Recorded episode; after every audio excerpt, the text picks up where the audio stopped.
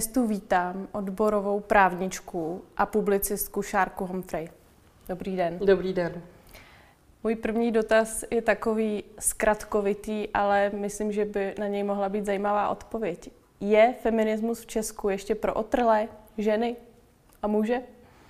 Obávám se, že bohužel ještě ano, i když už to není třeba tak dramatické, jak to bylo před pár lety. Eh, feministek i feministů je čím dál víc. Zároveň s rozvojem sociálních sítí je zase ta debata trošku možná vyhrocenější, než jak to bylo před třeba 10, 15, 20 lety. Ale rozhodně to není něco, za co bychom u nás sklízeli v úvozovkách nějaké snadné lajky. Vy jste vydala knihu, eh, která se jmenuje Proč jsme tak naštvané loni na podzim a podle mých informací byla docela populární. Tak jak to s, tím, s tou knihou vypadá? Je to pravda, to celé nás to s nakladatelkou až jako překvapilo.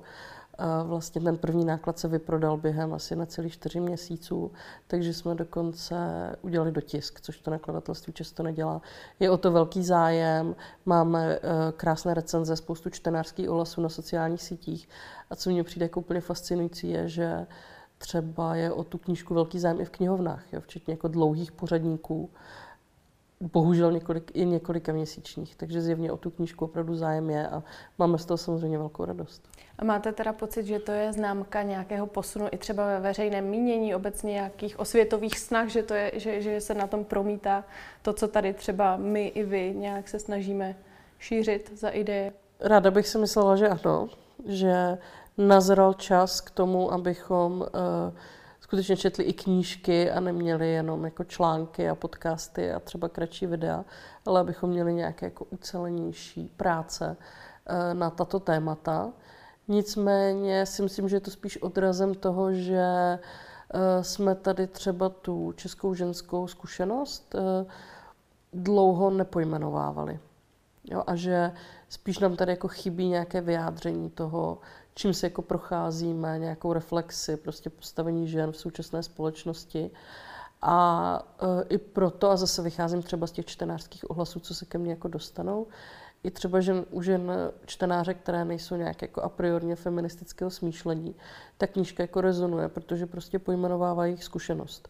Oni se jako nepřečetli nutně tu knížku, protože by se chtěli něco víc dozvědět o feminismu, nebo že by byly jako feministky už jako nějakým způsobem vzdělané, ale že to je vlastně knížka jako o nich. Hmm.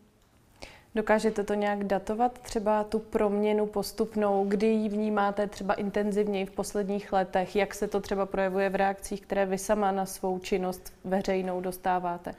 Tak eh, já se tomu tématu, nebo těmto tématům věnuju poměrně dlouhou dobu, ale když bych se podívala na svoje publicistické počátky, tak to je nějaký rok 2017-18 a ve chvíli, kdy jsem začala psát jako své první články třeba o stereotypech nebo o těch genderových tématech trhu práce, jako jsou třeba včelí královny nebo témata skleněného stropu, tak byla poměrně velmi rychle vidět nějaká jako odezva z toho mladšího čtenářstva nebo od mladších čtenářek, že to nebylo už téma, jako které by bylo jako ignorované nebo jenom vysmívané nebo spochybňovaná jeho existence, to samozřejmě pořád, ale najednou jsem měla jako pocit, že vlastně teď je ta doba, těch posledních třeba 5-6 let, kdy opravdu jako to rezonuje prostě s nějakou tu zkušeností, zejména tedy třeba mladší ženy ve věku 30, 40 nebo i 20, a že jim to vlastně dává jakoby pojmenování toho, co oni prožívají. Když se podívám na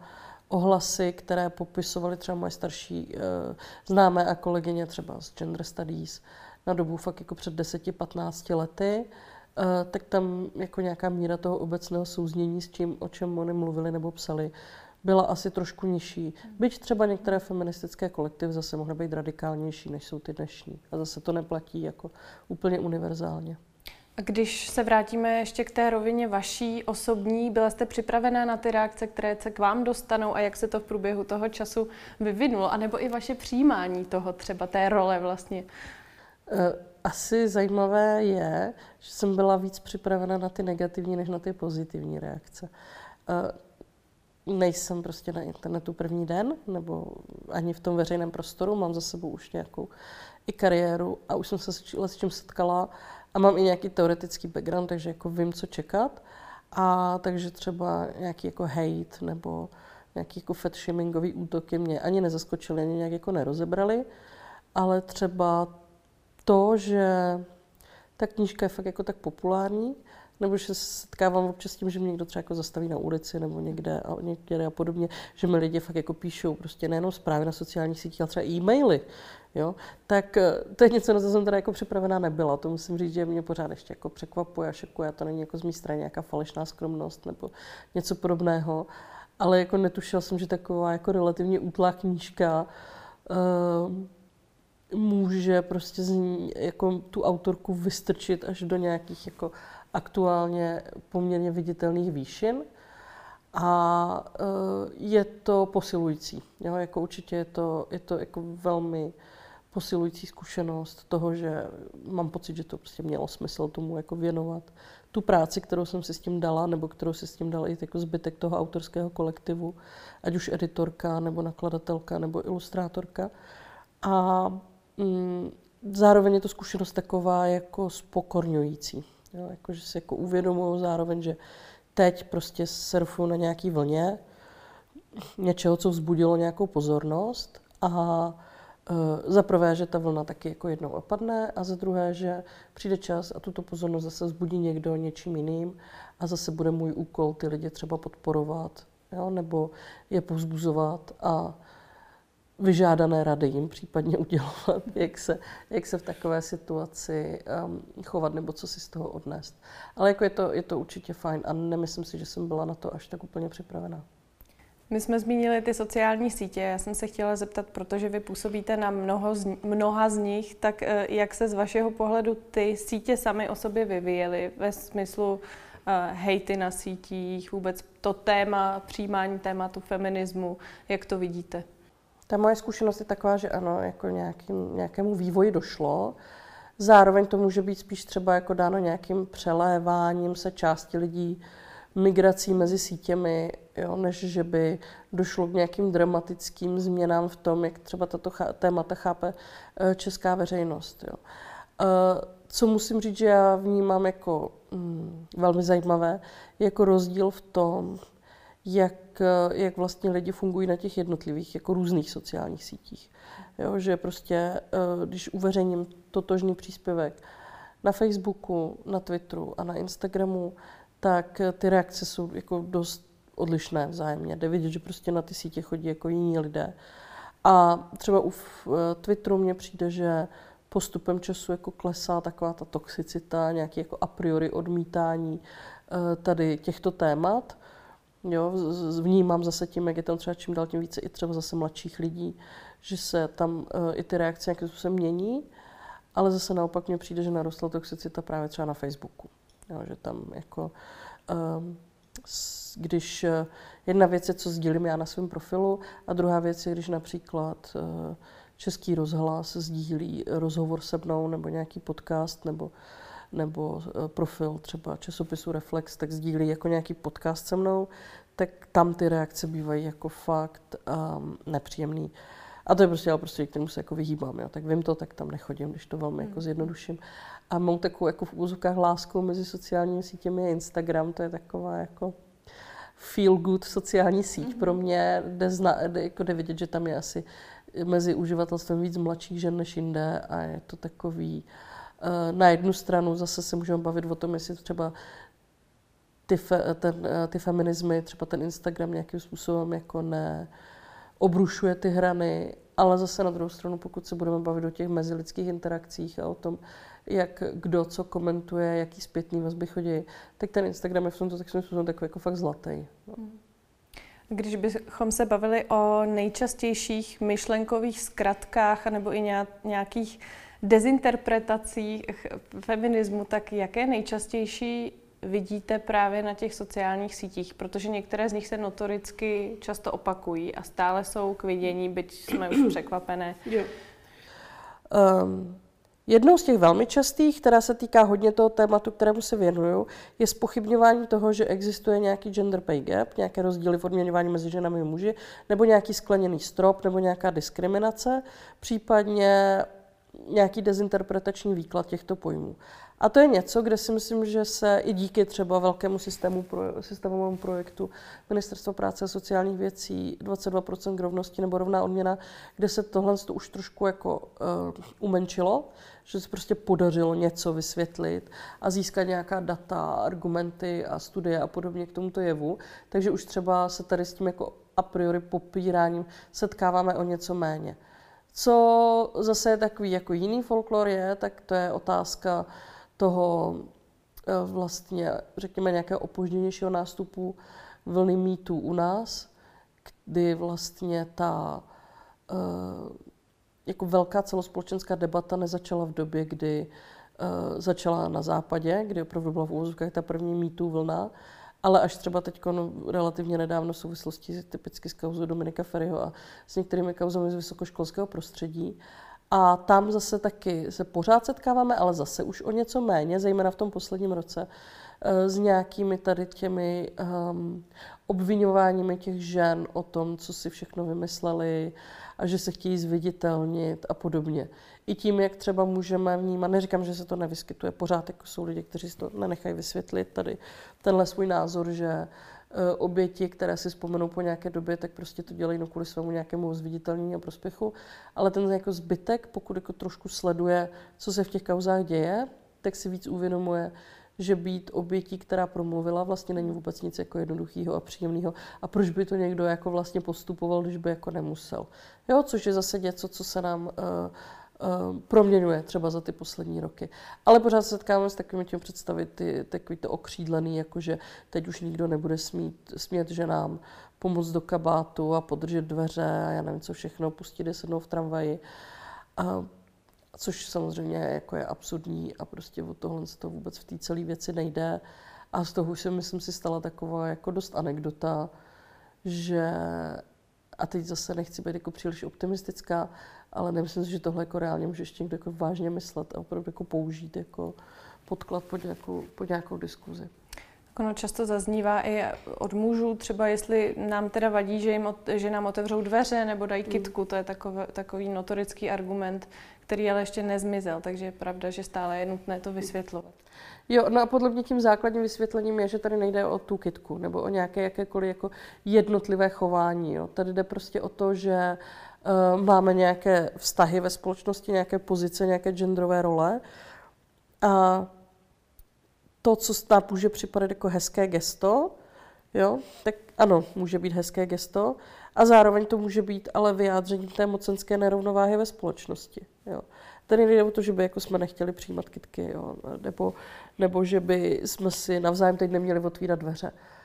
Ale jde o to, což jako já popisuju v některých svých jako textech i v té knižce, pokud jako budu ženu opečovávat jako křehkou skle, skleníkou květinku, která jako si neumí v uvozovkách ani ty dveře sama otevřít, tak jim neprokazuju žádnou úctu. Já ji tím prostě odsouvám někam, kde jako voní v úvozovkách bude postaráno a hlavně, aby se do ničeho jakoby nemotala. Jo? Takže a ještě jako na mě tady chybí hodně, vel, hodně rozlišení toho kontextu, jestli se bavíme třeba o pracovním prostředí, o tom, jak se chováme ke kolegyním a kolegům, anebo jestli se bavíme o tom jako soukromém životě, partnerském životě. Jo? To jsou prostě úplně jiný jako světy a ani třeba ty pravidla etiky, pokud, nebo etikety, pokud bychom si jich chtěli držet, tak pro tyto světy nejsou zkrátka stejná, nemůžou být. Jo? Někde má větší roli prostě gender a někde, v tom, zejména v tom pracovním prostředí, by jí takovou roli mít jako neměl.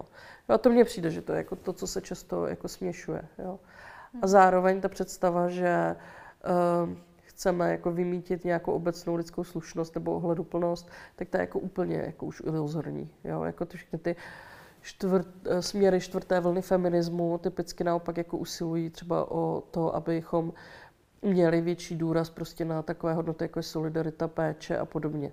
Jo, abychom byli naopak jako ohleduplnější společnost, ale abychom nebyli uh, na sebe jenom v úvozovkách falešně ohleduplní, protože prostě uh, tady máme nějakou nerovno, nerovnováhu mezi skupinami lidí a ta, která je, řekněme, obecně nějakým způsobem privilegovaná, tady prostě nějakou v úvozovkách galantností vlastně de facto jako háže té druhé skupině jakési drobky ze stolu. Vy jste mi prozradila, že eh, ačkoliv většina lidí, myslím vás, v dnešní době zná spíš jako publicistku, feministku, takže se budete trošku tou trajektorií vracet do tématu pracovního práva. Můžete k tomu říct víc?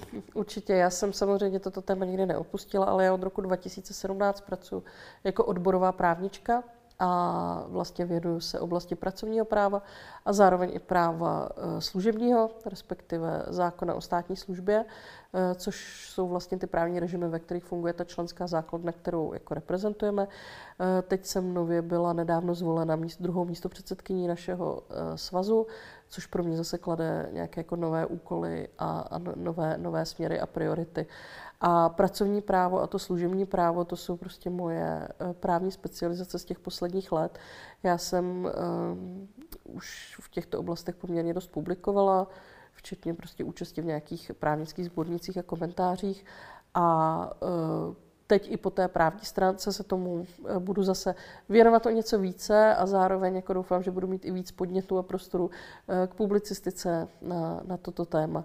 Eh, já si myslím, a je to něco, co si myslím jako dlouhodobě, že my vlastně eh, třeba tomu právnímu režimu, ve kterém chodíme do práce, věnujeme strašně jako málo pozornosti a to přesto, že v podstatě všichni z nás celý život pracují. Málo kdo, málo kdo, opravdu jako velmi malá část naší jako společnosti nikdy v životě nebude zaměstnancem nebo zaměstnankyní. Jo? Buď, že nebude pracovat vůbec, nebo že by třeba podnikali celý život. To je opravdu jako relativně malý podíl lidí.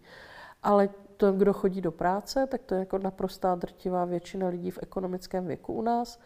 A myslím si, že tady je třeba na ještě jako velký úkol pro to, abychom nějakým způsobem popularizovali a rozšířili povědomí o těch třeba některých fakt jako nejzákladnějších pracovně právních institutech, o tom, jak fungují nebo nefungují.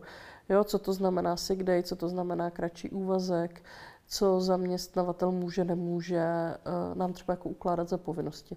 A tady si myslím, že jako velký prostor nejenom podle té genderové osy, protože to je vlastně to, který jako to genderové zaměření v tom pracovním trhu je něco, co jakoby držím eh, vlastně celou tu svoji řekněme, publicistickou, publicistickou dráhu ale jako obecně, jo, jakoby uh, vůbec pro popularizaci nějakých, to, nějaké té základní vybavenosti toho, abychom věděli, když chodíme do práce, co to jako z toho právního pohledu znamená.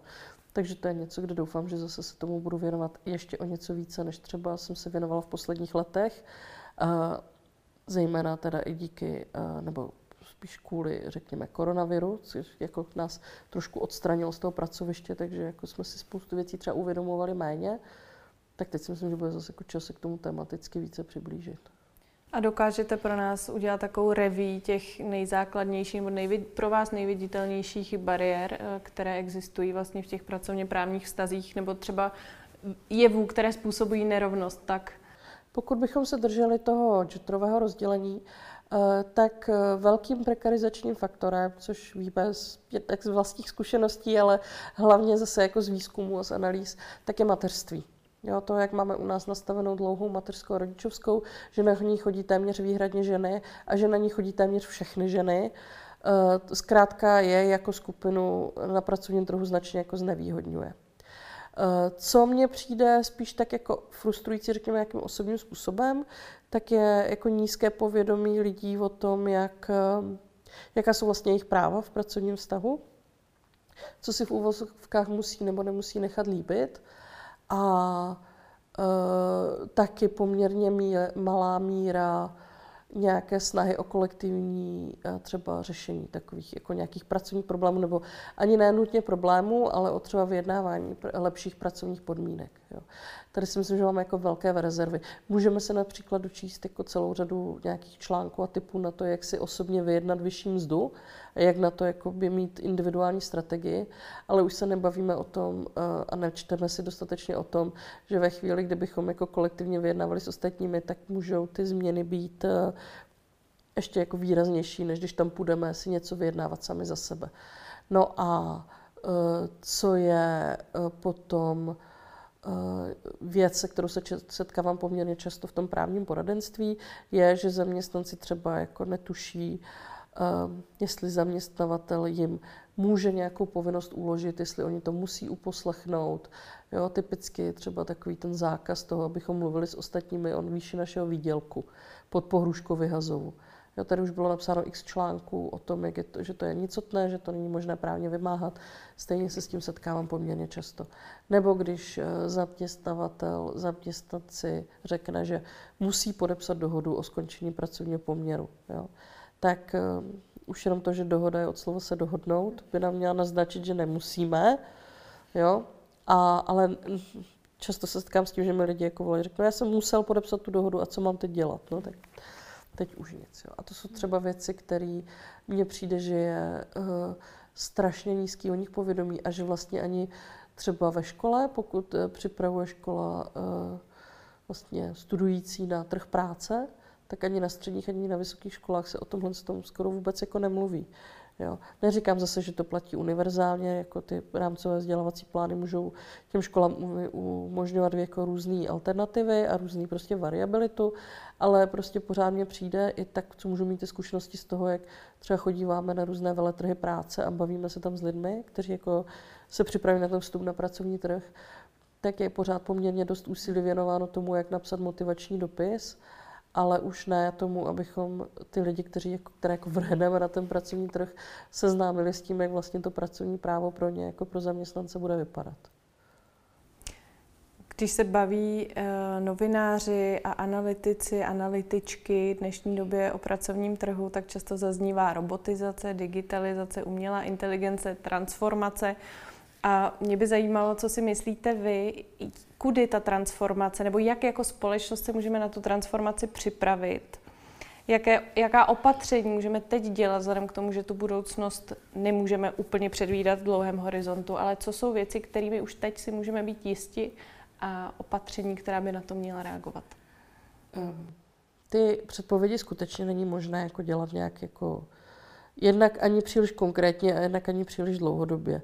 Víme, že pracovní trh se promění a zároveň víme, nebo bychom měli vědět, a v tomto ohledu si myslím, že bychom měli eh, k těmto tématům přistupovat jako kriticky, a tím neříkám kriticky jako odmítavě, ale prostě s určitou mírou jako nedůvěry.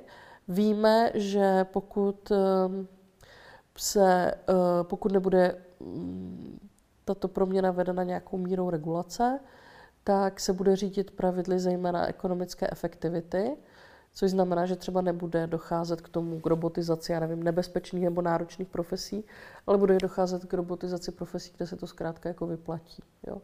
Taková investice. Zároveň už víme, že jak umělá inteligence, tak algoritmy uh, se zkrátka učí jako z toho existujícího společenského nastavení a můžou mít tedy tendenci reprodukovat určité stereotypy.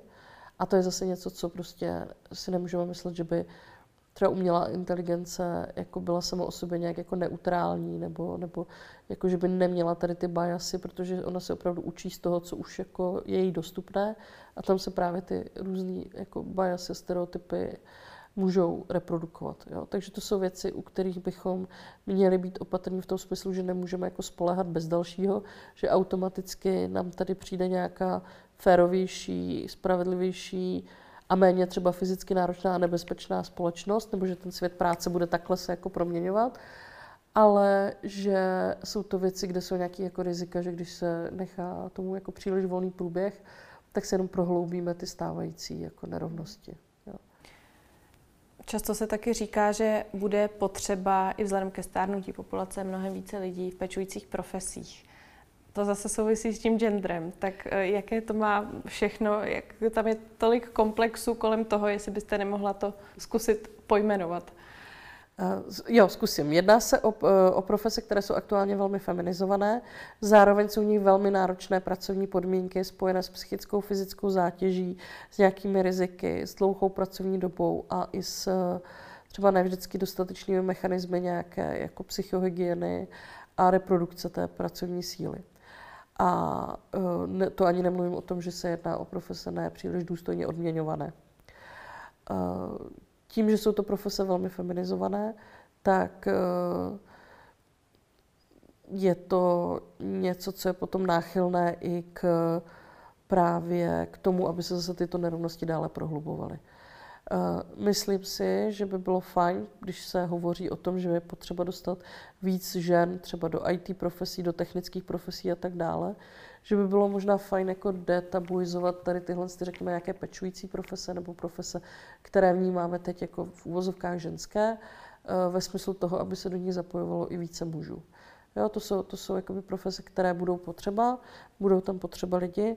Ve chvíli, kdyby se jednalo o profese, které by nebyly tak výrazně feminizované a byl tam nějaký vyrovnanější podíl mužů a žen, tak bychom mohli očekávat, že vzhledem k tomu, jak to takhle jako na tom pracovním trhu funguje, tak eh, by mohlo dojít i ke zvýšení jejich společenské prestiže a tady nějakého ohodnocení, i třeba ke stabilizaci a zlepšení těch pracovních podmínek. A zároveň to ale není něco, co se stane jako samo o sobě. Jo, to je něco, na co bychom potřebovali.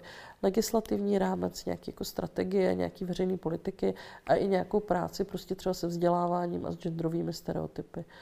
A zároveň ve chvíli, kdy my víme, že čtvrtá průmyslová revoluce přinese velké proměny pracovního trhu a nevíme ještě ale, jak přesně ty proměny budou vypadat. Víme, že prostě řada profesí bude zanikat nebo se bude tak proměňovat, že nebudou si vůbec podobné během třeba pár let tak obecně si myslím, že by bylo fajn, kdyby jsme zkusili eliminovat trošku nebo snížit tu segregaci toho pracovního produ, toho právě rozdělení na ty mužské a ženské profese. Protože potom samozřejmě je tady nějaké riziko, že ty proměny práce budou uh, v určitých obdobích dopadat více na muže nebo více na ženy, což sebou nese celou řadu dalších jakoby, komplikací, ať už z hlediska struktury prostě to, uh, pracovního trhu nebo ne, z toho, jak vypadá nezaměstnanost, jak to dopadá na rodiny, prostě protože mužská nezaměstnanost v úvozovkách je trošku jiná než ženská nezaměstnanost. Takže obecně by pro i třeba odolnost toho pracovního trhu bylo asi lepší, kdyby profese byly méně segregované podle pohlaví a zároveň třeba i méně podle věku. A v té sociální péči, co se tedy dá udělat, aby lákala muže víc? Kde se, dá, kde se musí začít? Od toho rámce anebo vzděláváním? Um, um, mělo by to být kombinací všeho. Jo, jako tam, kde je odborné vzdělávání, což může být třeba spíše možná v tom zdravotnictví, kde je to takové asi jako hodně specifické, tak by bylo fajn, aby se to detabuizovalo, třeba to zapojení mužů už tady v této fázi. Je tady celá řada prostě stereotypů o tom, kdo může, nemůže dělat zdravotní sestru, kdo se na to hodí nebo nehodí.